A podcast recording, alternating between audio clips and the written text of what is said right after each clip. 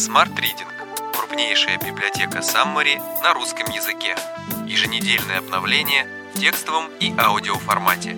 Подписка на библиотеку на сайте smartreading.ru Богатый папа, бедный папа.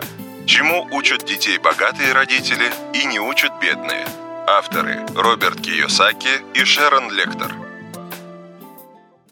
Эта аудиокнига заставляет задуматься над своей жизнью. Она меняет отношение к деньгам. Пределом мечтаний большинства людей являются высшее образование, стабильная работа, квартира, машина и хорошая пенсия в старости. Роберту Кийосаки удалось показать иллюзорность подобных представлений. Существуют правила денег, по которым живут состоятельные люди, и есть правила, по которым живут все остальные. И выбор, как всегда, только за вами. Богатый папа, бедный папа. У меня было два отца, богатый и бедный. Один был доктором наук, другой имел куда меньший уровень образования. Оба много работали всю жизнь, преуспевали в карьере, хорошо зарабатывали. Однако один всю жизнь вел финансовые баталии, другой стал одним из богатейших людей на Гавайях. Один умер, оставив своей семье десятки миллионов долларов благотворительной организации свою церковь. Другой оставил счета для оплаты. Оба отца были сильные, созидательные и влиятельные. Оба давали мне советы, но разные. Оба верили в образование, но рекомендовали разные курсы обучения. Относительно денег их точки зрения были диаметрально противоположны. Так бедный отец говорил, любовь к деньгам – корень всех зол, а богатый Недостаток денег – корень всех зол. Прислушиваясь к советам каждого отца, я приобретал понимание того, как наши мысли влияют на нашу жизнь. Например, один отец имел привычку говорить «я не могу себе этого позволить», а другой запрещал употреблять такие слова. Он настаивал, чтобы я выражался только так «как я могу себе это позволить?» Потому что автоматически проговаривая слова «я не могу себе этого позволить», человек останавливает работу своего мозга. Задавая вопрос «как я могу себе это позволить?», вы настраиваете свой мозг на работу. Один отец рекомендовал «больше учись, чтобы найти хорошую компанию, на которую будешь работать». Другой говорил «больше учись, чтобы ты смог найти хорошую компанию и купить ее». Один отец учил меня, как готовить резюме, чтобы найти хорошую работу. Другой учил меня разрабатывать бизнес-план, чтобы я мог создавать рабочие места. Когда мне было 9 лет, богатый отец начал учить меня законам, по которым работают деньги. Уроки эти – не ответы на все вопросы, а столбики с указателем пути, которые помогут вам стать богаче вне зависимости от того, что происходит в этом мире. Урок первый. Богатые не работают за деньги. Майк говорит, что вы хотите научиться зарабатывать? Так, Роберт? Я быстро кивнул. Хорошо. Вы будете работать на меня, я буду вас учить. Не будете работать на меня, учить вас не стану. И вот каждую субботу мы три часа работали в одном из девяти магазинов отца Майкла, которого я называю «мой богатый папа». За каждый час он платил нам по 10 центов. 30 центов в середине 50-х годов даже в 9 лет не вызывали особого восторга. К среде четвертой недели я был готов уволиться. Я ведь согласился работать только потому, что хотел научиться у отца Майкла зарабатывать. А теперь я был рабом за 10 центов в час. Мой настоящий отец, тот, которого я называю мой бедный папа, считал, что мой богатый отец грубо нарушал законы о детском труде. Мой образованный отец говорил, что если я не получу прибавку к жалованию, мне следует немедленно уволиться. Я так понимаю, ты хочешь повышения жалования. В противном случае уволишься, сказал богатый отец. Не обвиняй меня за свои собственные проблемы. Так ты ничему не научишься. Большинство людей в аналогичной ситуации искренне полагают, что новая работа и более высокая оплата решат их проблемы. Чаще всего этого не происходит. «Так что же решит проблему?» – спросил я. Вот это. Он слегка постучал меня по голове. То, что находится у тебя между ушей. Сказав это, богатый отец обозначил кардинально иную точку зрения, отделявшую его от моего бедного отца и позволившую ему стать одним из богатейших людей у себя на родине. Эту точку зрения он повторял тысячу раз. Она и стала для меня уроком номер один. Бедные и средний класс работают ради денег. Богатые заставляют деньги работать на себя. Большинство людей, глядя на свои деньги, испытывают разочарование, особенно после уплаты всех налогов. Когда ты зарабатываешь, тебя облагают налогами. Тебя облагают налогами, когда ты тратишь деньги. Тебя облагают налогами, когда ты держишь деньги в банке. И помереть тебе без налогов не дадут. А почему люди позволяют правительству проделывать такое с ними? Спросил я. Богатые не позволяют, сказал богатый отец с улыбкой. Бедные и средний класс – да. Бьюсь об заклад, что зарабатываю больше твоего отца, а он платит больше налогов. Большинство людей не видят ловушки, в которой находятся. Я хочу научить тебя, как овладеть силой денег. Если ты этому не научишься, то станешь рабом денег. Если ты согласен учиться, ты будешь продолжать работать у меня каждую субботу по три часа в день. Но я больше не буду платить тебе. Я должен признать, этот урок всю жизнь служил мне верой и правдой. Когда мы возвращались в магазин, отец Майкла объяснял, что богатые в прямом смысле слова делают деньги. Они не работают за деньги. Богатые знают, что деньги – иллюзия. Только из-за страха и жадности иллюзия денег обретает реальную плоть благодаря миллиардам людей, полагающих, что деньги реальны, а не иллюзорны. Деньги действительно делаются. Мы понимали далеко не все, о чем богатый отец говорил в тот день. Но с годами сказанное становилось для нас яснее. Мы научились заставлять деньги работать на нас. Не получая зарплаты за работу в магазине, мы были вынуждены использовать все свое воображение, чтобы найти возможность зарабатывать. И тогда мы начали собственный бизнес, открыв прокат комиксов.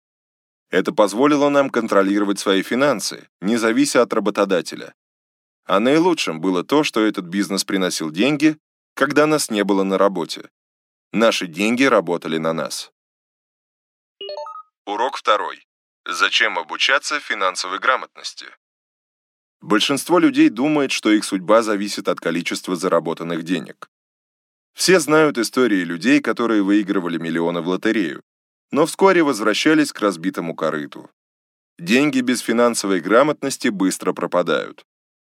Когда люди спрашивают меня, с чего начинать, как быстро разбогатеть, то часто разочаровываются моим ответом. Я им повторяю слова моего богатого отца. Если вы хотите стать богатым, вам нужно стать финансово грамотным. Правило номер один. Вы должны знать разницу между активом и пассивом и приобретать активы. Если вы хотите быть богаты, это все, что вам следует знать. Большинство людей ведут финансовую борьбу, потому что не знают разницу между активом и пассивом. Богатые люди приобретают активы. Бедные и средний класс приобретают пассив, который считают активом. Актив – это то, что кладет деньги в ваш карман. Пассив – это то, что вынимает деньги из вашего кармана. Однажды мой бедный отец сказал мне, что наш дом был самым крупным нашим вложением. Я же так не считал. Я нарисовал отцу диаграмму, показывающую направление денежного потока. Я также показал сопутствующие расходы, вытекающие из владения домом. Большой дом означал большие расходы, и денежный поток лился наружу через колонку расходы. Большинство людей всю свою жизнь выплачивают ипотеку за дом, которым не владеют. Даже если люди получают снижение налоговых выплат благодаря процентам по ипотеке, они расплачиваются за дом после налоговыми деньгами. Имущественные налоги. Дома не всегда растут в цене. Потери из-за выплат за дом можно приравнять к упущенным возможностям. Как результат, если человек решает купить жилую недвижимость вместо того, чтобы инвестировать в активы, он теряет время, в течение которого другие активы могли бы подрасти в стоимости, теряет дополнительный капитал, который мог бы быть инвестирован в том числе в образование. Я не утверждаю, что не надо покупать дом или квартиру. Я говорю, поймите разницу между активом и пассивом. Когда я хочу большой дом, я сначала приобретаю активы, которые станут генерировать денежный поток, чтобы расплачиваться за дом. Расходы моего образованного отца всегда росли параллельно доходам, не позволяя инвестировать в капитал.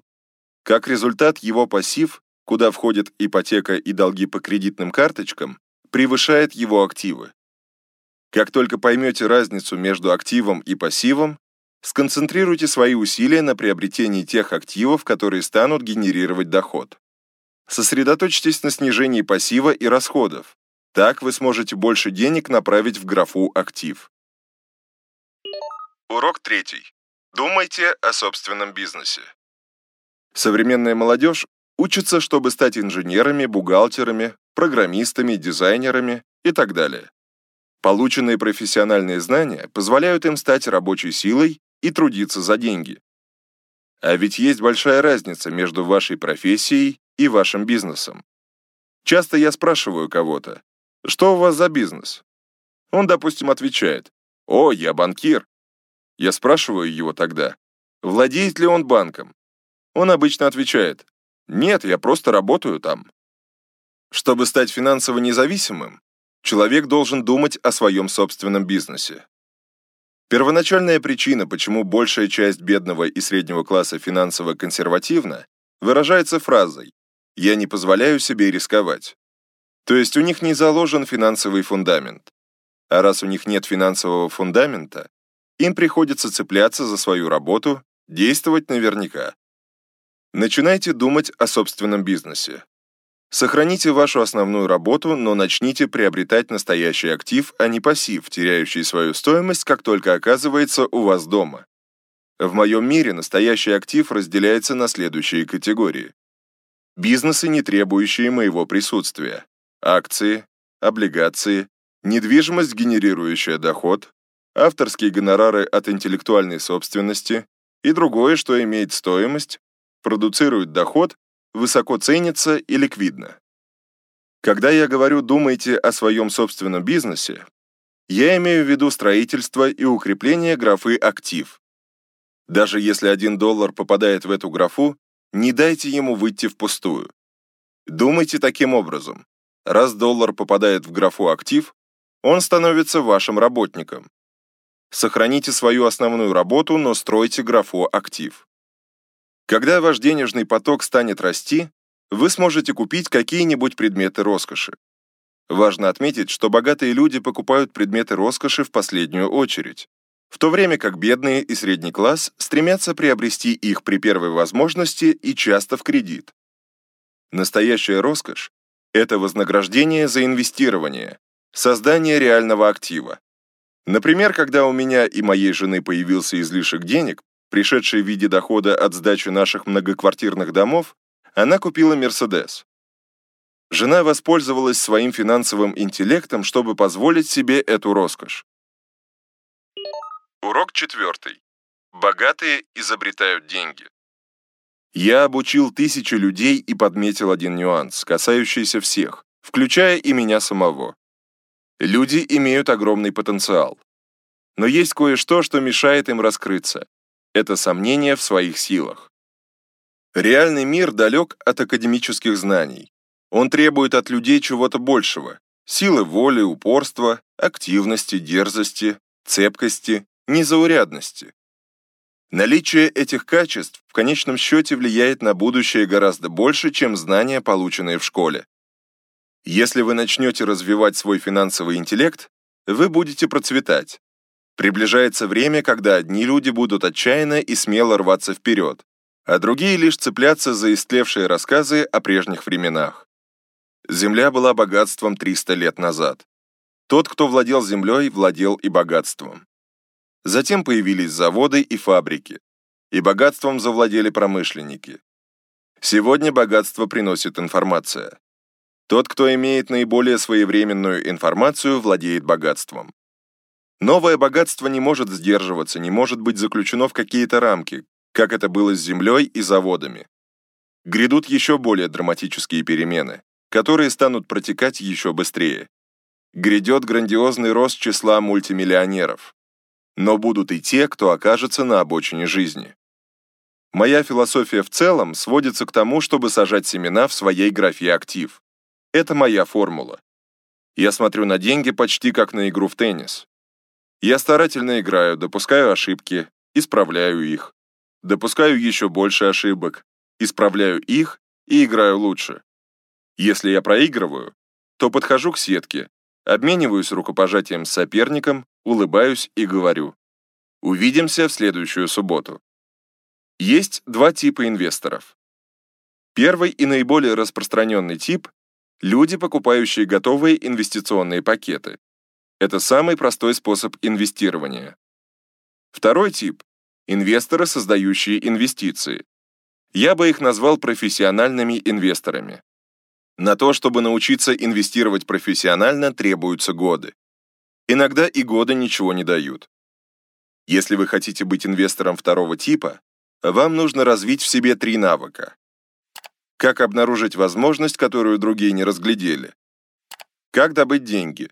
Существует много способов, как обойтись без кредита. Как контактировать с умными людьми?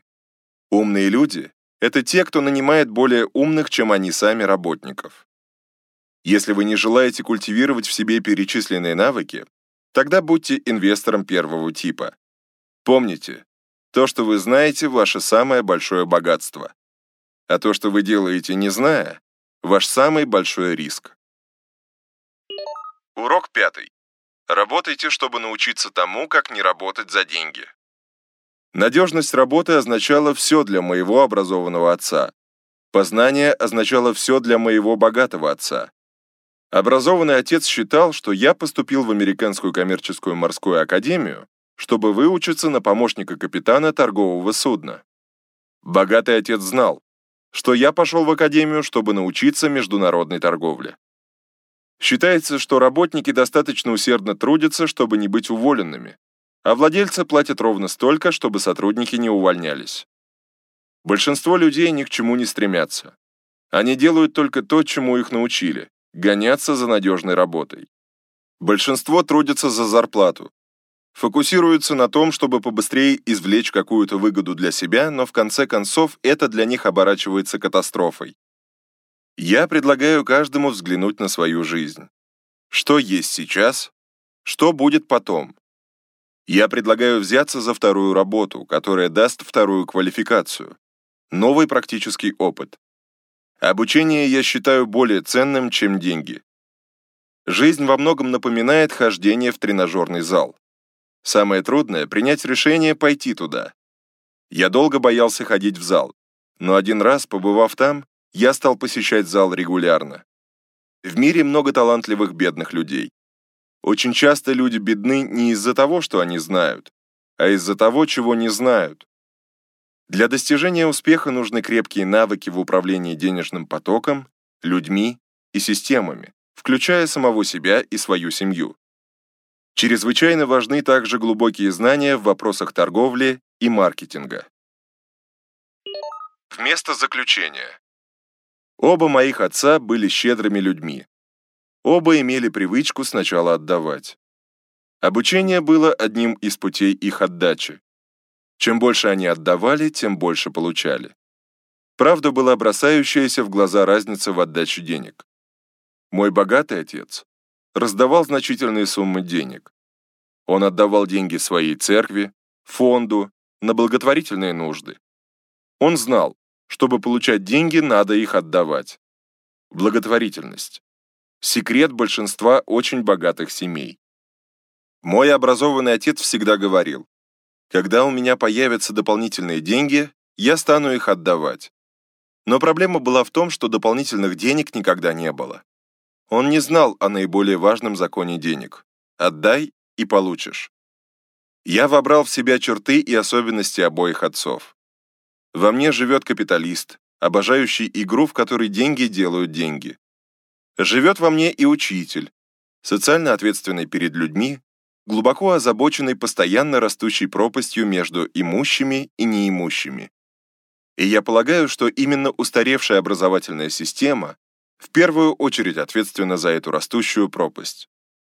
Вот шаги, которые делаю я сам. Прекратите делать то, что делаете.